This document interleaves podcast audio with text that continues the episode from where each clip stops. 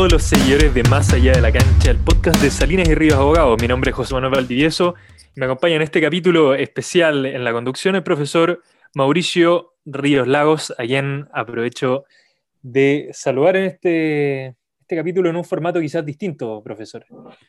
Hola José Manuel, sí, hoy día tenemos un capítulo especial, un capítulo especial de varios capítulos que tenemos contemplados donde lo hemos titulado Rumbo al Mundial Qatar 2022. Y como ustedes se darán cuenta, hoy no tenemos una invitada especial, sino que solamente estaremos los conductores José Manuel y yo para hablar de eh, algunos aspectos, algunas pinceladas sobre temas específicos relativos al Mundial de Qatar 2022. sería como el, el mundial más allá de la cancha. Así es, muy bien dicho como usted señala José Manuel, este es el mundial más allá de la cancha. Y para comenzar dentro de estos temas apasionantes que nos, que nos convocan, tenemos distintos aspectos y vamos a comenzar por decirlo así con los aspectos comerciales. Ah, vamos a hablar del negocio del mundial más allá de la cancha. Ah, y o sea, por, por, comenzar con alguno, lo primero, lo que obviamente a los otros, lo que a todos los hinchas les interesa es ver las transmisiones del Mundial. Entonces están los derechos televisivos. La FIFA obviamente eh, negocia eh, con los distintos países, sobre todo, esto no es solamente, podríamos decir, limitado a, los países que compiten, sino que ustedes saben cómo es el, fútbol tiene eh, un alcance global, mundial, eh, hay muchos países más interesados por adquirir estos derechos televisivos. Exactamente. Bueno, esta es la, la, gran pugna entre las distintas cadenas televisivas, sobre todo las más, las más relevantes, las cadenas deportivas, que, que ven en el Mundial de Fútbol, por supuesto, una, un espacio para desarrollar transmisiones, de, transmisiones masivas de alta convocatoria, y, creo que es muy interesante el punto que señala sobre que esto no radica exclusivamente en una cadena que se adjudica los derechos eh, televisivos de todo el mundial. Que por cierto, la tónica es que siempre hay eh, un proveedor oficial en ciertos sectores geográficos, ciertas regiones, bueno, esto a nivel global, ¿cierto? Eh, pero también hay cadenas pequeñas, cadenas locales, eh, televisión pública, que se adjudica ciertos partidos. Y eso es una de las características que por lo menos durante los últimos mundiales se ido desarrollando, que es que, eh, bueno, el hincha se ve ahí en las semanas previas al mundial sacando, sacando los cálculos de qué me sale más conveniente. Eh, contratar determinada cadena televisiva o una señal digital, sobre todo hoy en día que eh, hay una masificación también de señales digitales de transmisiones. No, no, vamos a entrar tampoco en detalle de cuáles son, pero, pero eso, también es todo un tema para ver cuáles son las que transmite la televisión pública, cuáles las transmiten eh, las señales por cable o por eh, antena digital, o cuáles me conviene ir a ver a la casa, a la casa de un amigo, de un familiar o en, en algún, algún local del barrio. Claro, ahí está, podríamos decir, los canales, por decirlo de alguna forma, que adquieren eh, eh, ciertos paquetes para poder transmitir los partidos. Algunos obviamente tendrán algunos exclusivos, otros tendrán la exclusividad de, de, las fases definitorias, cuartos de final, semifinal y la final, y efectivamente ahí va a depender de quienes se hayan adjudicado o comprado. Eh, los derechos de transmisión en un sector determinado, eh, en Chile, en Sudamérica, en Estados Unidos, en Europa, en Asia, etcétera, etcétera. Y eso se vuelve sumamente importante. Pero no solo, también tenemos que ver la transmisión propiamente tal, José Manuel. Exacto. ¿cierto? Exacto. Hay otro aspecto. o sea, también sin ir más lejos, dentro de las transmisiones, eh, y esto cambia mucho según cuál cadena televisiva estemos hablando, eh, son los anuncios publicitarios que hay en las mismas transmisiones. Hay algunos que son oficiales, por supuesto, que, están ya preestablecidos para todas las transmisiones, que, son finalmente por, el contrato que, asume la FIFA, pero también las mismas transmisiones ven en el Mundial, y por eso es tan importante transmitirlo, la posibilidad de sacar una rentabilidad muy alta por eh, anuncios publicitarios en el entretiempo, durante el partido, que se anuncian las pequeñas cápsulas de 5 segundos por el relator. Y, y eso lo hace también muy interesante la fase de negociación y de disputa por estos derechos de transmisión. Pero, pero bueno, creo que lo que quizás nos convoca a todos los futboleros es, por supuesto, la estrella del espectáculo. La estrella del espectáculo, esa, esa que es redondita, esa uh, que cada cuatro años. Hay, un negocio, hay un negocio, bueno, como hemos hablado que esto es un negocio, eh, eh, hay un negocio relativo al, balón de fútbol. ¿ah? Así es. Eh, no sé, José Manuel, desde cuando recuerda de su juventud el primer balón de, de fútbol del Mundial, pero me imagino que mm. ese primer balón al balón del día de hoy, eh, la marca es la misma. La marca es la misma, exactamente, y va a ser la misma por lo menos hasta el 2030. Entonces, hay un acuerdo comercial entre la FIFA y en este caso la marca que todos conocían, Adidas, hay que decirlo así, no, no, pasa nada. Eh, efectivamente, o sea, lo comentábamos con José Manuel backstage, ¿cierto? En algunos otros momentos de cuando vienen nuestros recuerdos de, respecto sobre el balón de fútbol. Yo recuerdo el Mundial Italia 1990, la Etrusco, ¿ah? un clásico para mí, la suya, José Manuel. Yo, me, yo el momento, probablemente el balón más antiguo que recuerdo, o sea, eh, ya con conciencia de ser la, la Fibernova. Fibernova. La Fibernova, que para mucho, del Mundial de Corea-Japón 2002, que para mucho ha sido la pelota la más bonita. Eh, yo, yo ahí me declaro eh, probablemente esa, la, esa la soy. Ah, no, usted no está de acuerdo. No, yo no estoy de acuerdo. No, yo no estoy de acuerdo. La verdad, a mí nunca me gustó mucho la Fibernova. No, no. Eh, en su momento me gustó mucho la Teamgeist, porque ahí, claro, ahí estaba un poquito más grande, porque yo era chico para Corea-Japón, pero la Teamgeist de Alemania 2006 me gustó mucho, porque también fue muy revolucionaria, en el sentido que eh, fue el, primer balón que, o sea, después del el tradicional balón de 32 cascos, que reduce la cantidad de cascos buscando ser una pelota más esférica. Entonces, eh, se comentó mucho acerca de la Teamgeist. Usted le daban un punto que es, fundamental. ¿ah? Por innovación, tecnología, aspectos jurídicos y el balón de fútbol. Porque la el balón de fútbol, 1990, por, tomar el ejemplo, el Etrusco, no es el mismo balón el que va a estar en Qatar 2022. Y hay innovación, hay tecnología aplicada para producir el balón con ciertas características, como usted lo señalaba. ¿Y cómo se protege eso? Obviamente, también desde un punto de vista legal, a través de las patentes. Hay tecnologías, las tecnologías se patentan. Si ustedes buscan en, un, en, un, en, una, en la búsqueda internacional de patentes, ustedes pueden ver el número de patentes asignadas que tiene, que es titular Adidas, por ejemplo, que se relacionan con los balones de fútbol, con tecnología ah, aplicada al balón de fútbol. Lo mismo ustedes cuando ven con, sus zapatillas, con sus zapatos, con los para jugar fútbol, también ven que las empresas de deporte, no solamente Adidas, tienen eh, patentes, ah, eh, marcas comerciales, diseños industriales, todo eso está unido esa tecnología con los aspectos legales para poder tener un balón de fútbol y ellos efectivamente ofertarlo al mercado. Pero es fundamental, es fundamental esa relación entre lo que es tecnología y derecho.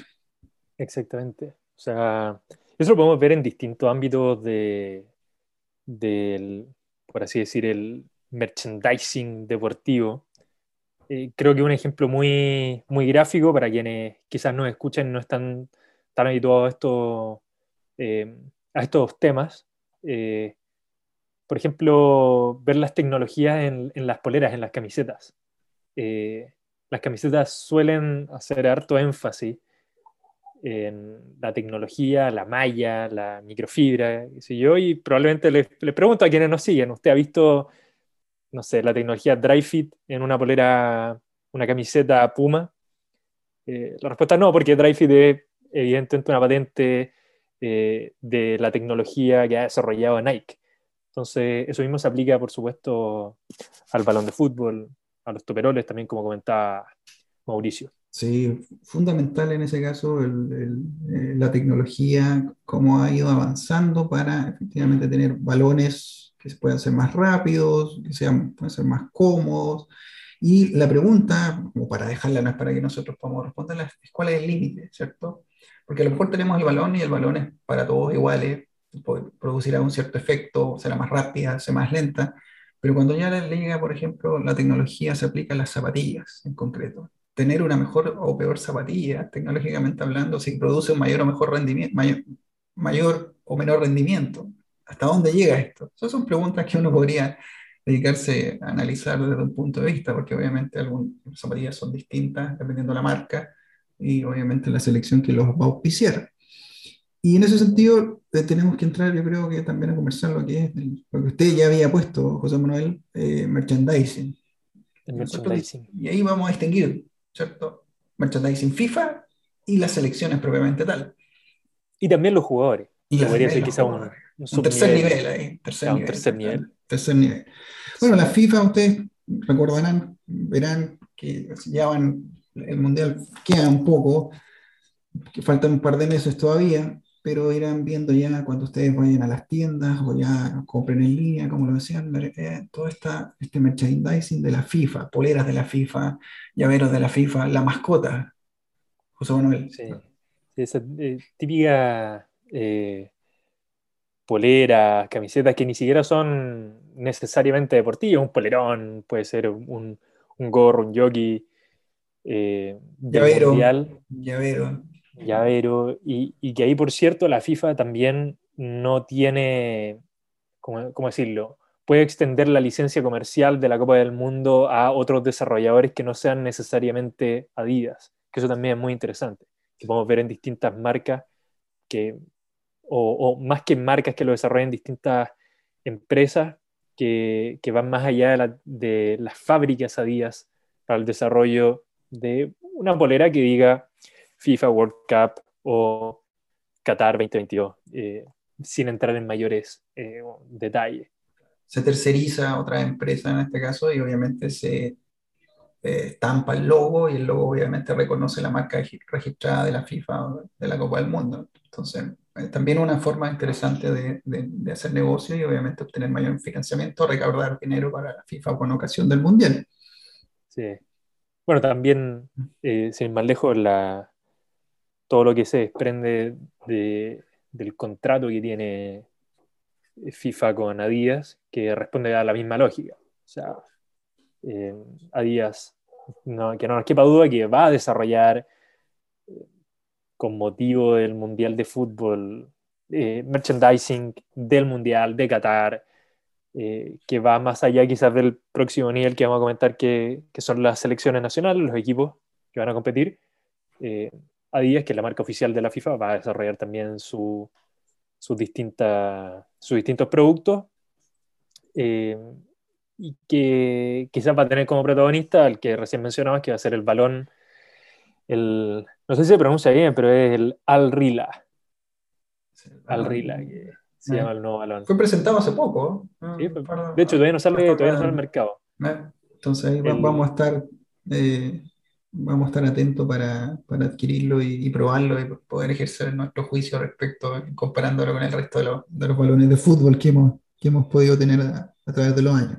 Vamos a hacer un juicio de qué tan esférico, qué tan claro, esférico es. si es más rápido, es más, más, más duro, dura, la- dura, dura más, dura menos. Es interesante, interesante saber.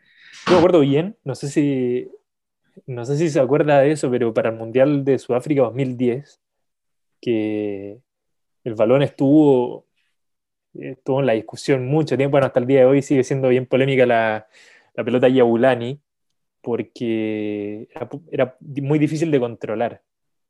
Era muy difícil de controlar, era, era aún más, buscaba ser aún más esférica, aún más di- aerodinámica que, que su modelo anterior, que era la Teamgeist en Alemania 2006, y esta pelota resultaba muy difícil de controlar para los arqueros.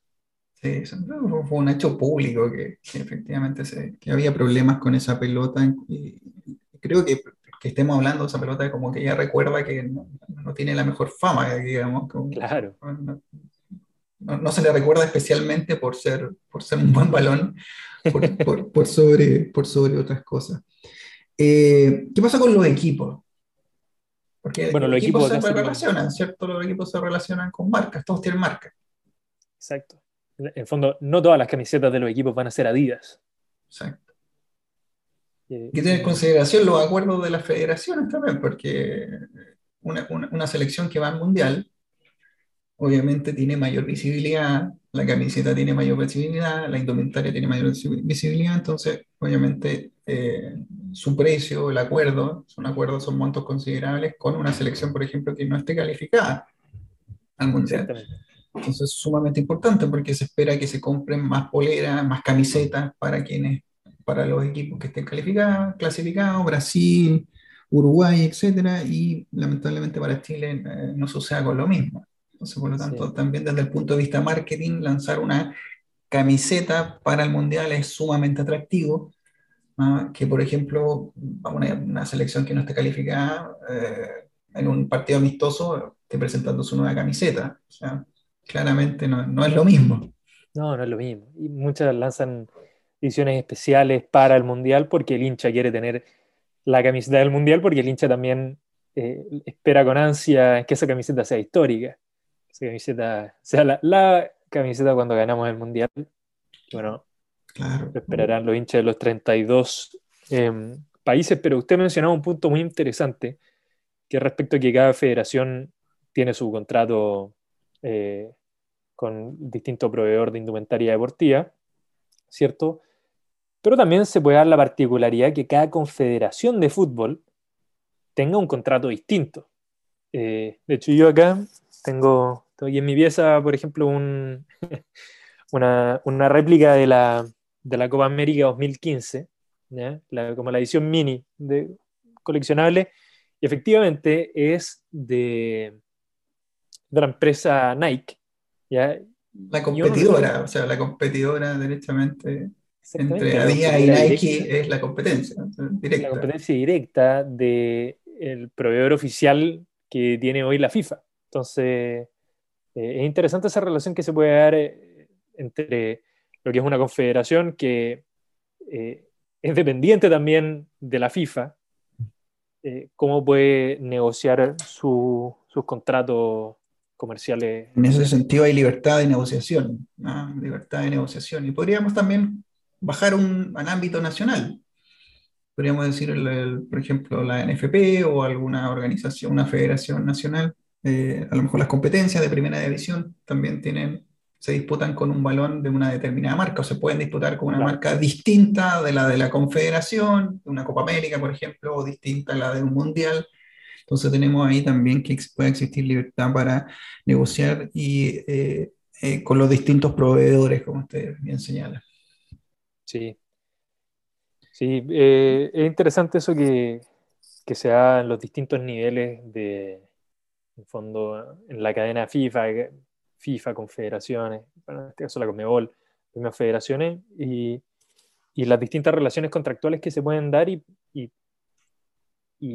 tiendo a creer también que eh, es un tema en las negociaciones el, aspecto de visibilidad y de competencia con otras marcas. Ya lo conversábamos, por ejemplo, en el episodio del naming rights, ¿cierto? Y de financiamiento de los clubes de fútbol a propósito de qué sucede cuando se disputa en un estadio que tiene un sponsor que es distinto a un sponsor que perfectamente podría ir en una camiseta. Bueno, eh, en este caso también suceden eh, situaciones muy similares. Pero hay un tercer, un tercer nivel. Sí, hay un tercer nivel que, que, ¿qué sucede con los jugadores, con las figuras, con las estrellas que esperamos que sean las grandes figuras o que se espera que sean las grandes figuras del mundial. O sea, todos los jugadores obviamente están en condiciones, pero se espera que haya ciertos jugadores por su trayectoria, por su desempeño, ah, eh, que se destaquen por sobre otros. Y ellos obviamente tienen sus propios contratos.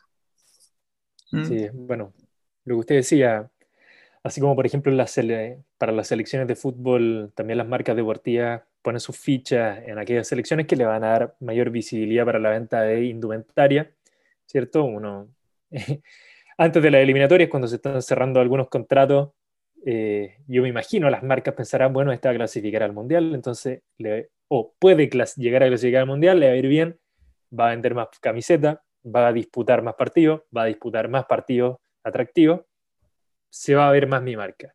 Bueno, pasa lo mismo también yo creo con los jugadores. O sea, las marcas van a posicionar o buscar posicionar, sea en publicidad digital, sea en los posters eh, o en, en las mismas campañas televisivas, a las figuras que representan su marca, que ellos también están auspiciando, eh, para darle visibilidad precisamente a su, a su marca, valga la redundancia. Entonces, eh, vamos a ver quizá zapatillas especiales, me acuerdo que se ha dado tradicionalmente, como por ejemplo el modelo de Messi, el modelo de Messi. Clásico, el modelo de Messi. El modelo de Messi, zapatilla de Messi. Eh, no sé qué, qué, figura también probablemente puede, pueda despertar eso en este mundial. Ah, Messi, Neymar. Neymar probablemente, Brasil viene bien, Nike va a buscar poner la ficha. Brasil viene bien, así que claramente Neymar va a tener un... Sí, sí, claramente.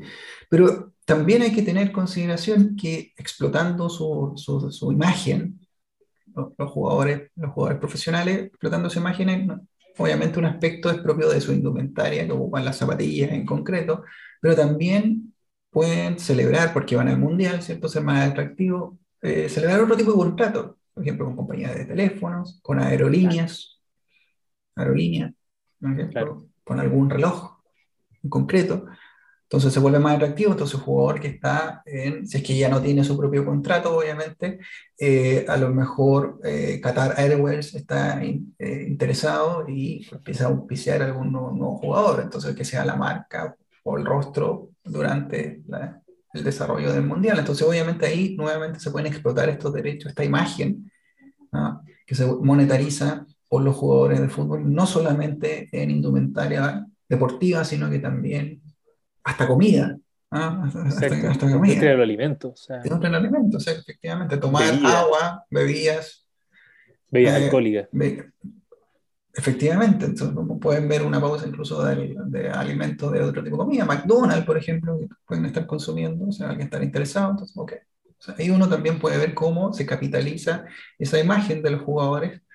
Y también, como lo estamos viendo, eso también puede suceder en las selecciones, porque a lo mejor una selección viaja, por ejemplo, Canadá, que clasificó el Mundial, después de, su, su Mundial fue en 1986, si no me equivoco, Claro. Eh, entonces, a lo mejor Air Canada, a, a lo mejor decir, bueno, ellos se van a Qatar tomando con Air Canada. Entonces, ahí se celebra un contrato, un acuerdo comercial, que obviamente indica que la aerolínea oficial de la selección es Air Canada. Exacto, exacto. También eh, se, se, da para mucho, eh, en el fondo, para muchas posibilidades de combinaciones, ¿vale? Porque perfectamente podrían ir eh, claro, la selección de Canadá con su indumentaria creo que es Nike, ¿o no? Creo que sí, creo que es Nike, sí. estoy seguro que es Nike el, eh, el sponsor de, de Canadá, volando en Air Canada y consumiendo, qué sé yo, jarabe maple, pero... Maple syrup, sí, qué más clásico que el maple syrup, sí. Hay una cadena de, comida rápida que no, eh, no me acuerdo en este momento, que es muy famosa en Canadá, que se puede auspiciarlo. Después más, a lo mejor después me acuerdo, no importa. Y, ese es el, el comercial spot publicitario televisivo perfecto. Perfecto. Perfecto. Comiendo ahí la cadena de alimentos, volando en el Canadá y con, con el ticket de Nike bien, bien marcadito.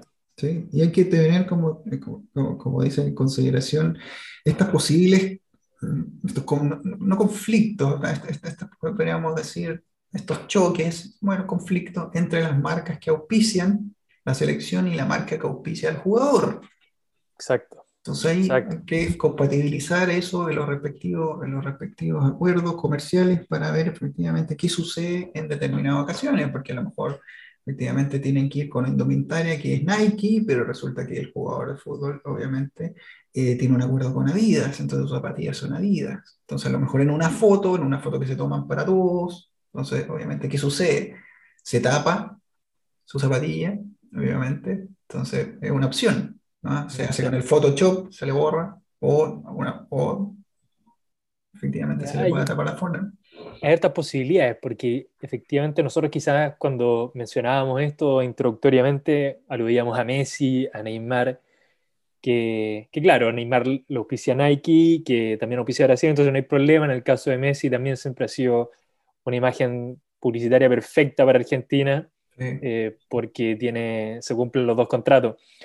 Eh, pero yo sé que usted quería, yo sé que usted quería caer en este tema, porque, porque el caso, el caso quizás emblemático en, en esta eh, situación. Cuéntelo, cuéntelo, si sabe. Es de su ídolo.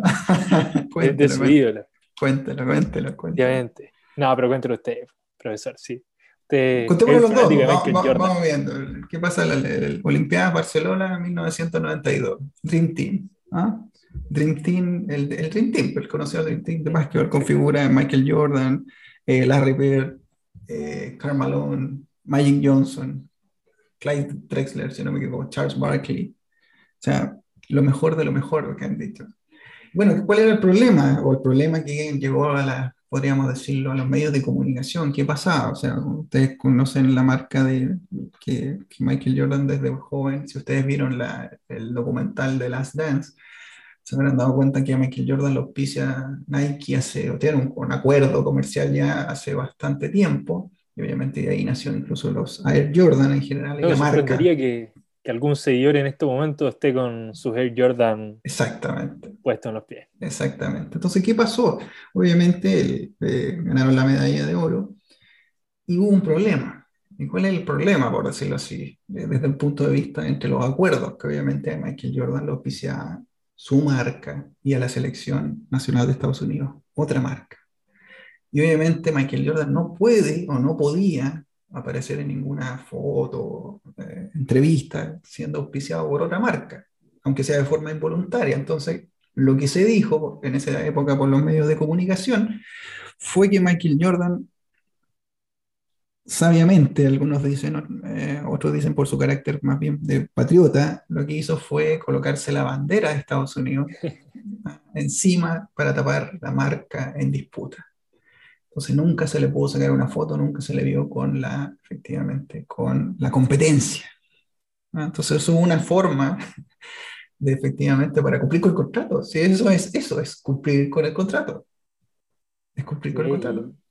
Y eso trae, al final uno se imagina que solamente por usarlo, pero en realidad esto implica, o sea, pasa por una vuelta muy larga de cantidad de minutos que se expone la marca, que tiene que ser visible, que tiene que ser bien cuidada, porque también las marcas buscan representar ciertos valores, actitudes.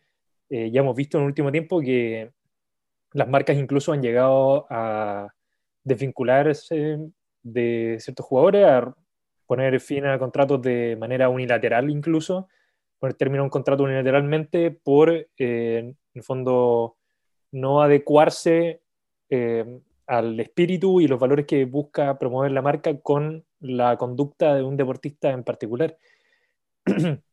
Entonces, eh, eh, es interesante y esto es un tema y es un tema que lo tienen que manejar los agentes deportivos. es un tema a tratar. Se me ocurre también como otro ejemplo, eh, esto es una anécdota que solía contar eh, Diego Maradona, ¿cierto? Que él entraba, él entraba a la cancha con los cordones desabrochados, ¿eh? con los cordones desamarrados, y, toda la gente creía que era por parte del espectáculo, que calentaba con los cordones desamarrados. Y efectivamente era también por un, por un tema comercial, porque llegaba un momento en que Maradona se amarraba los cordones, por supuesto, para ir a jugar, y ¿qué es lo que hacían las cámaras? Bueno, al mejor jugador de la historia, le hacían un super zoom amarrándose los cordones, donde se veía en gloria y majestad esa, la espuma de esa espuma negra. Por supuesto. Y ahí lo, que usted señala un punto eh, fundamental, antes de ver un ejemplo que también quería hablar, el ejemplo de las denominadas cláusulas de moralidad, que fue que usted lo que recién estaba hablando, el comportamiento del atleta no solo del mundial, el ¿ah? jugador de fútbol, sino que en general el comportamiento que tiene que tener y que obviamente tiene que ver las cláusulas del contrato, porque si no cumple, porque si lo vemos obviamente una figura, nosotros queremos ver como Michael Jordan en su momento tenía eh, unos comerciales que todos querían ser como Mike. Entonces, Mike obviamente tiene que ser una buena persona, un, padre de familia, bueno, si estaba soltero, tenía que cumplir con otros, obviamente, ser un deportista, no tenía que, obviamente, tener exceso. Pero ¿qué pasa cuando sucede eso?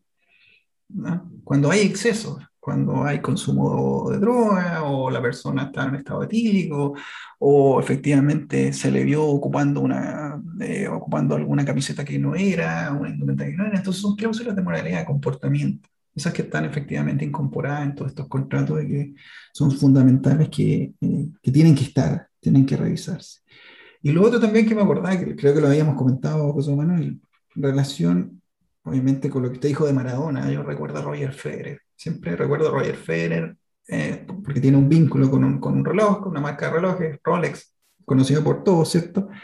¿Qué pasaba con él? Obviamente él ganaba un torneo, cosa que lo hacía frecuentemente, ¿cierto? Y obviamente después que se ganaba, obviamente se colocaba, se cambiaba de ropa, su polera, una polera seca, una camiseta seca, y inmediatamente era, había que colocarse el reloj en su mano, ¿cierto? ¿Para qué? Y de hecho era después de ganar cada partido. Eh, imagínese, entonces, la entrevista, porque terminaba el partido y venía la entrevista. La entrevista, ¿cómo estuvo tu partido, Roger? Etcétera, etcétera. Y Roger tenía que estar con su, con su reloj, obviamente mostrando con todo lo que significa ella, con su Rolex. Entonces, Roger Federer ocupa Rolex. Entonces, algo que los jugadores de fútbol en el Mundial también van a explotar. Van a explotar. Imagínese a alguien que gane el, el balón de oro. O sea, a lo mejor se le vea ocupando un reloj, etcétera alguna marca extraordinaria. Las marcas lo van a buscar. Y, y, esto también, por lo menos en, en, los tiempos actuales en que las redes sociales juegan un rol muy importante en la comunicación también de los deportistas. Eh, hoy muchas veces sabemos a través de las redes sociales las declaraciones oficiales, incluso sin necesidad de una conferencia de prensa respecto a lo que acontece en un club de fútbol o un club deportivo cualquiera, un deportista eh, X que también llevan, como se llama este podcast, más allá de la cancha, llevan, y puede ser desde la casa, el hotel de concentración, puede ser eh, en el camarín cuando termina el partido, que muestran eh, desde sus redes sociales marcas y eso no es azaroso. Eso no es azaroso, eso es relevante para las marcas. Para las marcas significa mucho ver, por ejemplo, que Cristiano Ronaldo eh, aunque sea sutilmente, aunque ni siquiera sea explícito él llamando a recomendar, sino que el solo hecho de ver a una persona que representa valores, representa éxito deportivo, eh, bueno, eh, en el fondo todo lo que representa y todo lo que mueve un futbolista, en este caso el ejemplo de pongo, Cristiano Ronaldo, que lo van a ver, tengo acá el, número en momento real, en tiempo real, porque cuando estén escuchando el podcast haya aumentado, pero tiene 423 millones de seguidores. O sea, esa es una audiencia exageradamente alta. ¿Qué marca no va a querer que Cristiano Ronaldo suba su historia de Instagram o una publicación, qué sé yo, que está tomando un agua mineral de determinada marca? Todos van a querer, como lo que usted decía, todos quieren, todos quieren ser Mike. Bueno, todos, quieren ser Cristiano. O Leo, Messi, o, Neymar, o Mbappé, o, Roger Federer, Rafael Nadal. En el fondo, las superestrellas del deporte, todos quieren ser ellos y esos pequeños detallitos a las marcas no, no se les pasan desapercibidos. No, para nada, para nada. Pasando ya, hemos hablado harto de eso, pasemos también a lo que, otra forma de, podríamos decir, de financiamiento, cómo, cómo ingresan dinero por la FIFA y, bueno, la recaudación de los estadios es sumamente importante. Y, nosotros vemos que siempre las noticias, los medios de comunicación, que bueno, las entradas al mundial van a partir tal día y nosotros sabemos que a las horas ya están agotadas. ¿Ah? de los partidos de la final, los, partidos de fase de grupo, y después empieza la reventa, pero nosotros sabemos que ya eso es una forma importante, una fuente de financiamiento que, que llega, porque nosotros sabemos que se van a jugar a estadios que están completamente repletos, llenos. ¿Mm? Llenos. Llenos, entonces eso es sumamente importante. Bueno, el tema de los estadios siempre da para, da para mucho. De los estadios se desprenden muchísimos aspectos eh, que van más allá de lo que pasa en el, en el pasto. Sí, sí. Porque el estadio no es solamente la gente, ¿eh? Como claro. usted dice, hay, muchas más cosas. Como, como usted dice, la, publicidad, por ejemplo. La publicidad lo está... Un tema es la gente, ya, vale. La asistencia, los aforos que en un mundial se van a llenar, indudablemente. Eh, sobre todo en estos estadios ultramodernos que están en Qatar. Eh, creo que desde el punto de vista de infraestructura deportiva va a ser muy revolucionario lo que vamos a ver en este mundial. Yo no he tenido la oportunidad de entrarme tanto, quizás podríamos eh, destinar alguna cápsula en algún momento a hablar de, los estadios en concreto, sería interesante.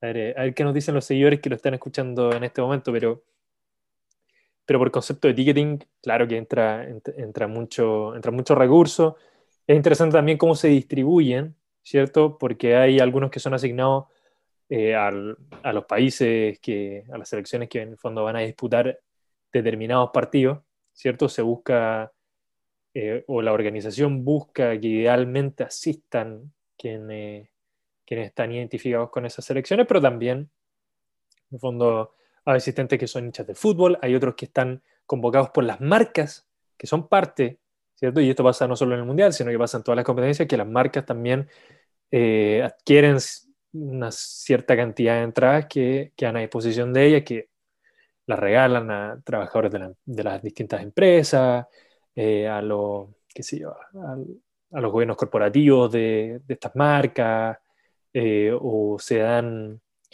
qué sé yo, como, como regalos que entrega la marca a personas que con los que quieren demostrar cierta fidelización, en fin, eh, una serie de posibilidades que también es un, público asistente, ¿cierto? Que, que, usa parte del aforo importante en los estadios, sobre todo en este tipo de eventos que son tan, tan grandes. Y como usted dice, que de estos eventos, nosotros siempre estamos aquí hablando del, del, del, del mundial más allá de la cancha y hemos hablado de la FIFA, pero hay que tener en consideración también estas como externalidades positivas que tiene la ciudad o las ciudades que alojan las competencias, no solamente en el Mundial, en una Olimpiada, Copa América, etcétera. Entonces hay que ver efectivamente que, bueno, se va a recibir un número 40, 50 mil personas en un estadio determinado, bueno, esas 40 mil, 50 mil personas tienen que comer, tienen que eh, alojarse, ¿ah? tienen que eh, circular de un lugar a otro,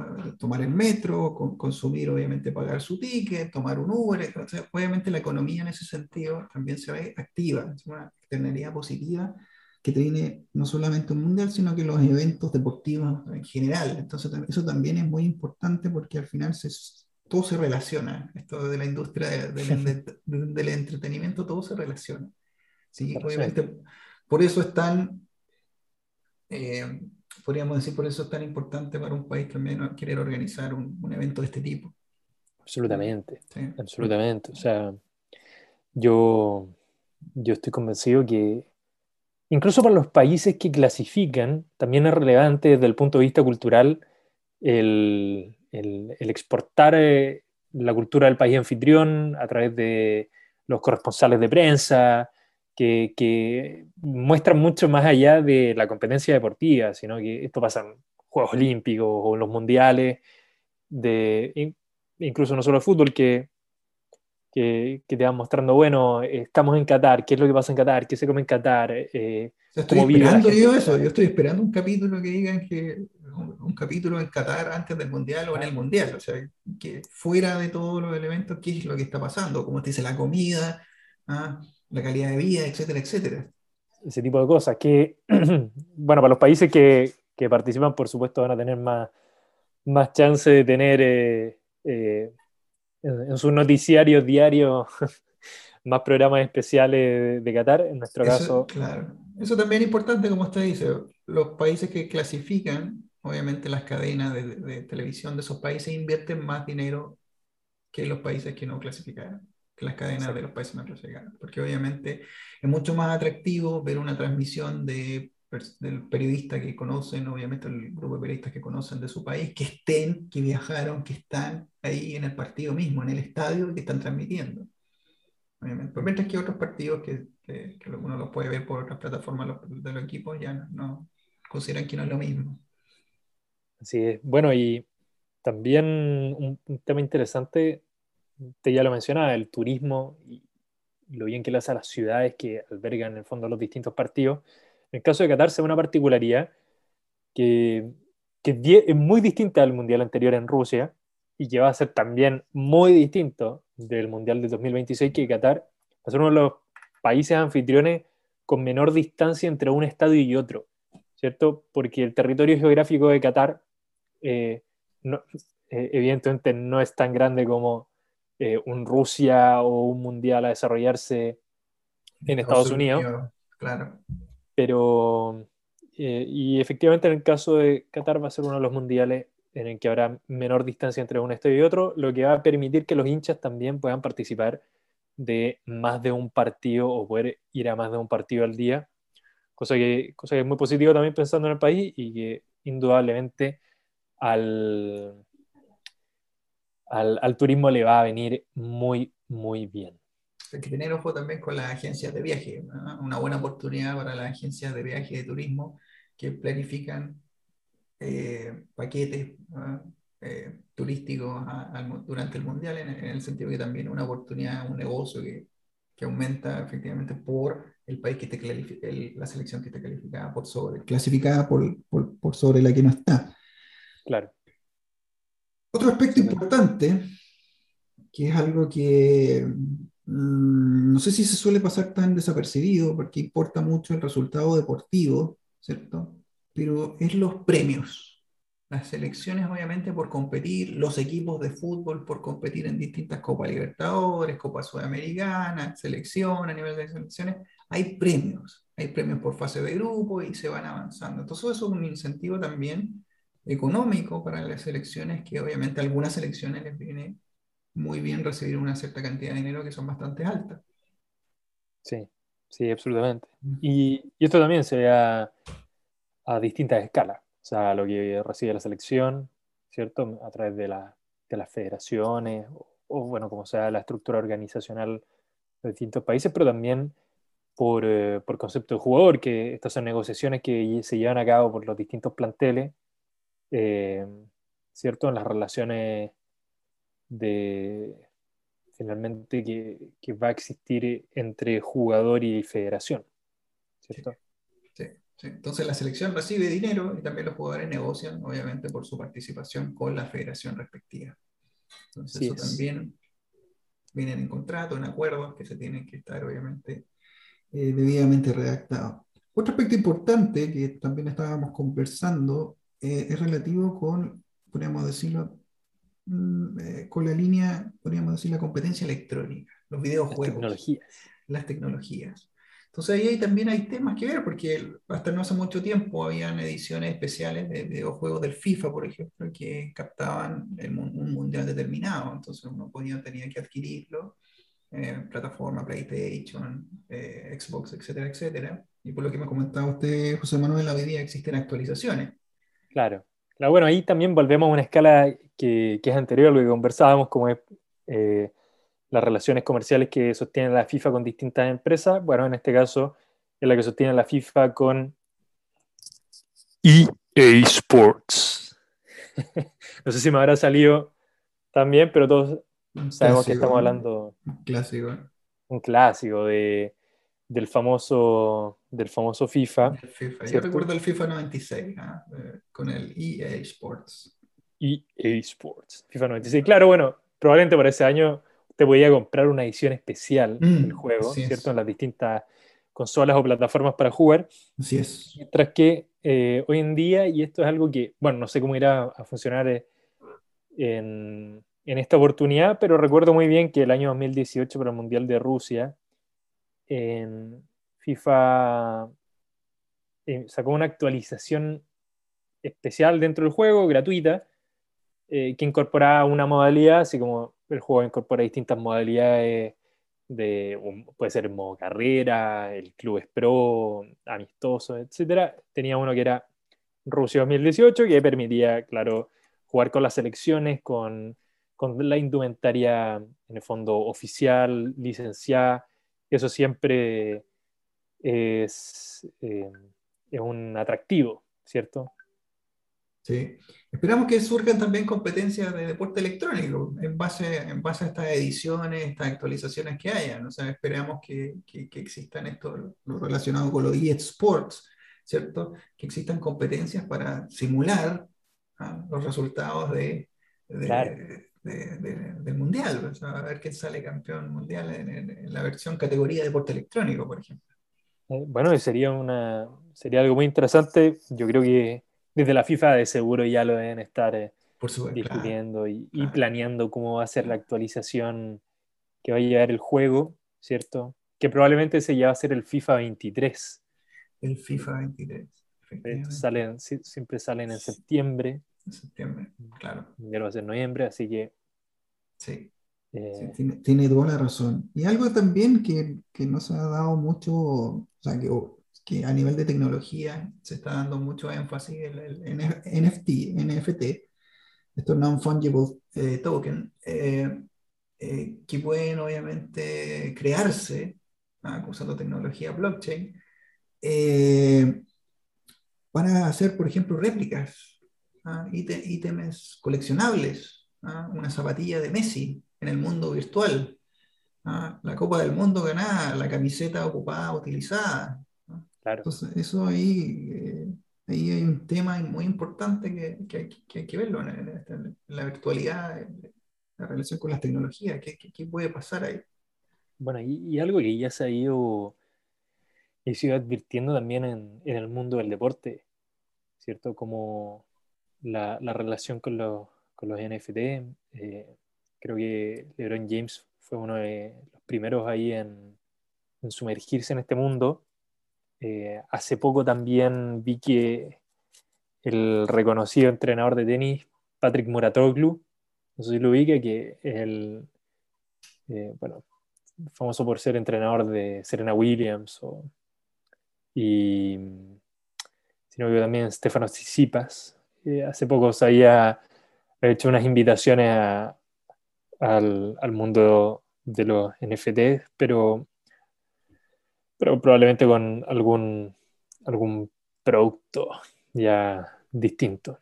O sea, la FIFA puede sacar ediciones conmemorativas, por ejemplo, ha llegado a, podríamos decir, a un nivel, eh, podríamos decir, cotidiano de su uso, por ejemplo, en Estados Unidos, voy a contar un ejemplo personal, eh, en Estados Unidos, por ejemplo, para el, para, eh, para el estreno de Batman, la última película, Ujú. eh, si yo la compraba online, me, tenía un NFT, me regalaron un NFT, ah, de una edición limitada de la película, eh, solamente por comprar la entrada.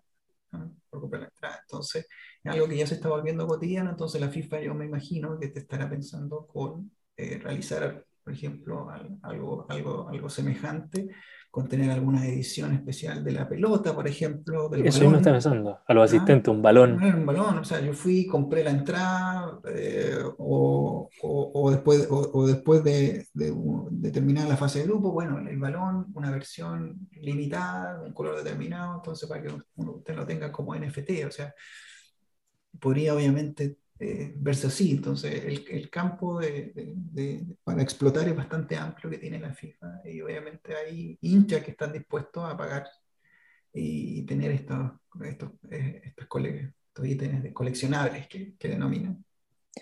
O sea, interesante. Se me ocurre ya uno que, que puede ser eh, sobre un tema que quizás pasamos por alto, que, que en este mundial va a ser la EP, la mascota del mundial. ahí tiene un, ej- un excelente ejemplo.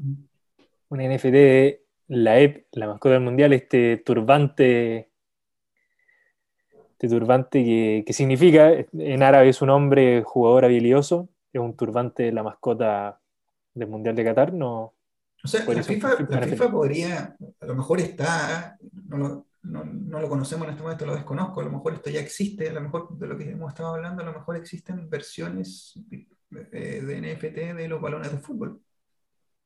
perfectamente. Por ejemplo, desde el, desde el, desde- desde el- por ejemplo, Italia 90 hasta ahora, pueden haber de antes, se Sí. pueden adquirir Claro, y lo mismo también con, con las mascotas. con la mascota, de- desde Naranjito, Un naranjito, un naranjito, eh, España 82, ¿ah? naranjito hasta eh, ¿cuál- cuál- el AEP, el AEP es el- La EP. La EP. O sea, la yo EP. creo que eh, EP. yo no, no, no es que me Nos maneje en árabe. Claro, no, no- disculpan si no estamos pronunciando bien, pero la EP. eh, Sí. la. Mira, Le, le pregunto, ¿cuál es su, cuál es su mascota favorita?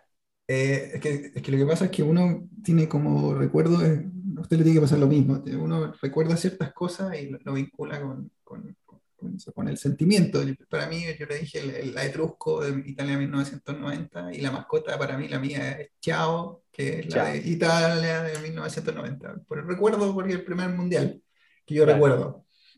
Es, una- es algo más emocional que, que sentimental, podríamos decirlo así, que, que otra cosa. Es- podríamos poner, podríamos poner en, en la edición acá en esta parte del podcast la, la canción de Italia 90. Que es considerado una de las mejores canciones de los mundiales. ¿ah? Sí, Sí, Para mí esa es la trilogía, el mejor balón, el mejor, la mejor mascota y la mejor canción. Pero es algo netamente, netamente sentimental. ¿Y lo suyo, José Manuel? No sé si mi canción favorita es Noti Magiche, pero, pero, pero puede, que, puede que se la conceda. No, de hecho, Está en mi el canción top 3, favorita está en el top 3, dice. Top- eh, está en el top 3 ahí también con el Rock del Mundial de 1962. Por supuesto, 1962, sí, sí. por supuesto, por supuesto. Pero ¿cuál es la Eh, suya? ¿Cuál es la suya? Yo tengo ahí un, un- una suerte de mix porque me pasa yo, yo era guagua pa- para Francia 98, pero con el paso de los años siempre como he tenido una obsesión con ese mundial y me gusta mucho. Me encanta ese Está mundial. con, Ricky, que no, está con Ricky Martin usted. No, no estoy con Ricky Martin, pero me gusta mucho Footix. Me gusta mucho Footix. Yo creo que porque me gusta el mundial, pero probablemente es que tengo, tengo recuerdos muy lindos también de, de goleo. Claro. 2006 tenía, No sé, ¿cuántos años habría tenido? ¿Nueve? ¿Diez años? Diez años, claro. sí. Y Yo creo que lo bueno de la canción de, de Ricky Martin en general es que yo creo que ahí se empezó, como podríamos decirlo, como a popularizar la- mayor, más la canción, por lo que yo recuerdo, como con los grandes Claro. artistas que tomaban, que decidían tomar, cantar la, la canción. Como que se, creo que cuando justo hicieron el contrato con, con Ricky Martin era una de las figuras en ese momento más importantes de la música a nivel mundial. Entonces, claramente, eh, a nivel de marketing era, era muy bueno. sí, sí, bueno, siempre se, se ha destacado mucho el, la, el Mundial de 2010. Ah, Bueno, tuvo dos, tuvo dos canciones, el, el famoso. Waka Waka y, Waka Waka. y Waving Flags. Sí, es que claro, ese, claro, efectivamente, ese mundial tuvo esa particularidad, ¿no? Que, que podíamos tener dos canciones viendo efectivamente cuál la popularidad y también quién la interpretaba, el Waka Waka. Eh, en ese sentido. Sí, pero hay, hay buenas canciones, pero lo- como lo dije, lo mío lo- es más sentimental que nada el recuerdo de, de- de ver el primer mundial. Sí, pero ¿sabes? Le doy el punto. Creo que las mejores mascotas fueron entre los 80 y los 90. Naranjito, Naranjito, naranjito, naranjito. eh, Piqué, Piqué, Piqué, ¿sabes? el de Sí. México 86. Sí, sí, sí. Yo no me acuerdo el nombre del perrito de Estados Unidos 94. También me gustaba el Era perrito. Strike. Strike. Es que ese era Strike. el, el buen nombre, Strike. Bien, Strike. tenía buen nombre. eh, Pero me gustaba ese Sí. también. Pero me quedo con, con Chao. Sí, está perfecto. Sí. Pero es distinto, es distinto, es distinto por eso. Como distinto. No es como la figura que podríamos que estar esperando. Pero ese mundial caló en el corazón de, de, de una generación. de una generación. Sí. Sí, sí, ver el partido, la final, cuando estaba Maradona y con la Alemania-Argentina, fue un- un- recuerdo los relatos clarísimos, estaba Pedro Garcuro y todo. Buenísimo, muy buena final. A pesar de que se ganó con un penal, pero Un penal muy Penal. inventado. un penal y, y hacerle un gol a, a Goicoechea, que venía tapando penales, no era fácil. penales, sí. No era fácil. Bien, le pongo otro, pongo otro tema, pero el VAR va a ser eh, protagonista de este mundial. Sí, sí. Definitivamente va a ser protagonista de este mundial. Que, por ejemplo, en esa final, la Italia 90, quizás otra historia Otra estaríamos historia contando. sería. Otra historia sería. Otra historia, sí. Otra Pero bueno, la mascota definitivamente se van a vender peluches, llaveros y cuánta cosa, Tazas, tazas, claro. toalla, lo que, lo que, lo que uno quiera.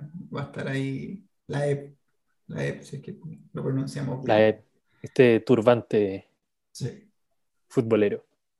perfecto. Bien, José Manuel, Estamos, ya estamos el día de hoy. pasamos por, eh, por Sí. muchísimos temas. Muchísimos temas. Queda Muchísimos mucho. temas. Yo creo que todavía queda mucho. Un mundial de fútbol abarca mucho, mueve pasiones y vamos a tener quizás más capítulos en los que podamos entrar en detalle sobre estos temas, hablar más en profundidad, cápsulas informativas, no sé. Da para mucho, pero, pero, pero estuvo entretenido. Fue, fue, un buen, fue un buen episodio. Por menos lo Sí. decimos nosotros. Tenemos que nosotros pensar que está bien y ahí estamos. Es el primer paso. Este primer que- paso, El exactamente. primer- tenemos que estar convencidos en el producto. ¿ah? Así es. producto.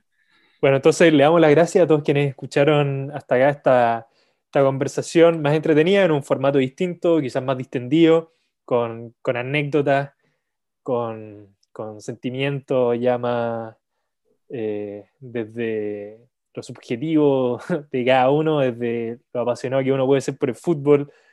Eh, acá expusimos al profesor Mauricio con, con su fanatismo por Michael Jordan hablamos realmente de todo, así que esperamos que les haya gustado y los dejamos, por supuesto, muy invitados a escuchar los episodios anteriores, a escuchar los próximos episodios de Más Allá de la Cancha, el podcast de Salinas y Ríos Abogado. Mi nombre es José Manuel Valdivieso y me despido, profesor, de Mauricio Ríos Lagos también, que me acompaña como en cada episodio en la conducción de este podcast. Excelente capítulo, José Manuel. Nos vemos.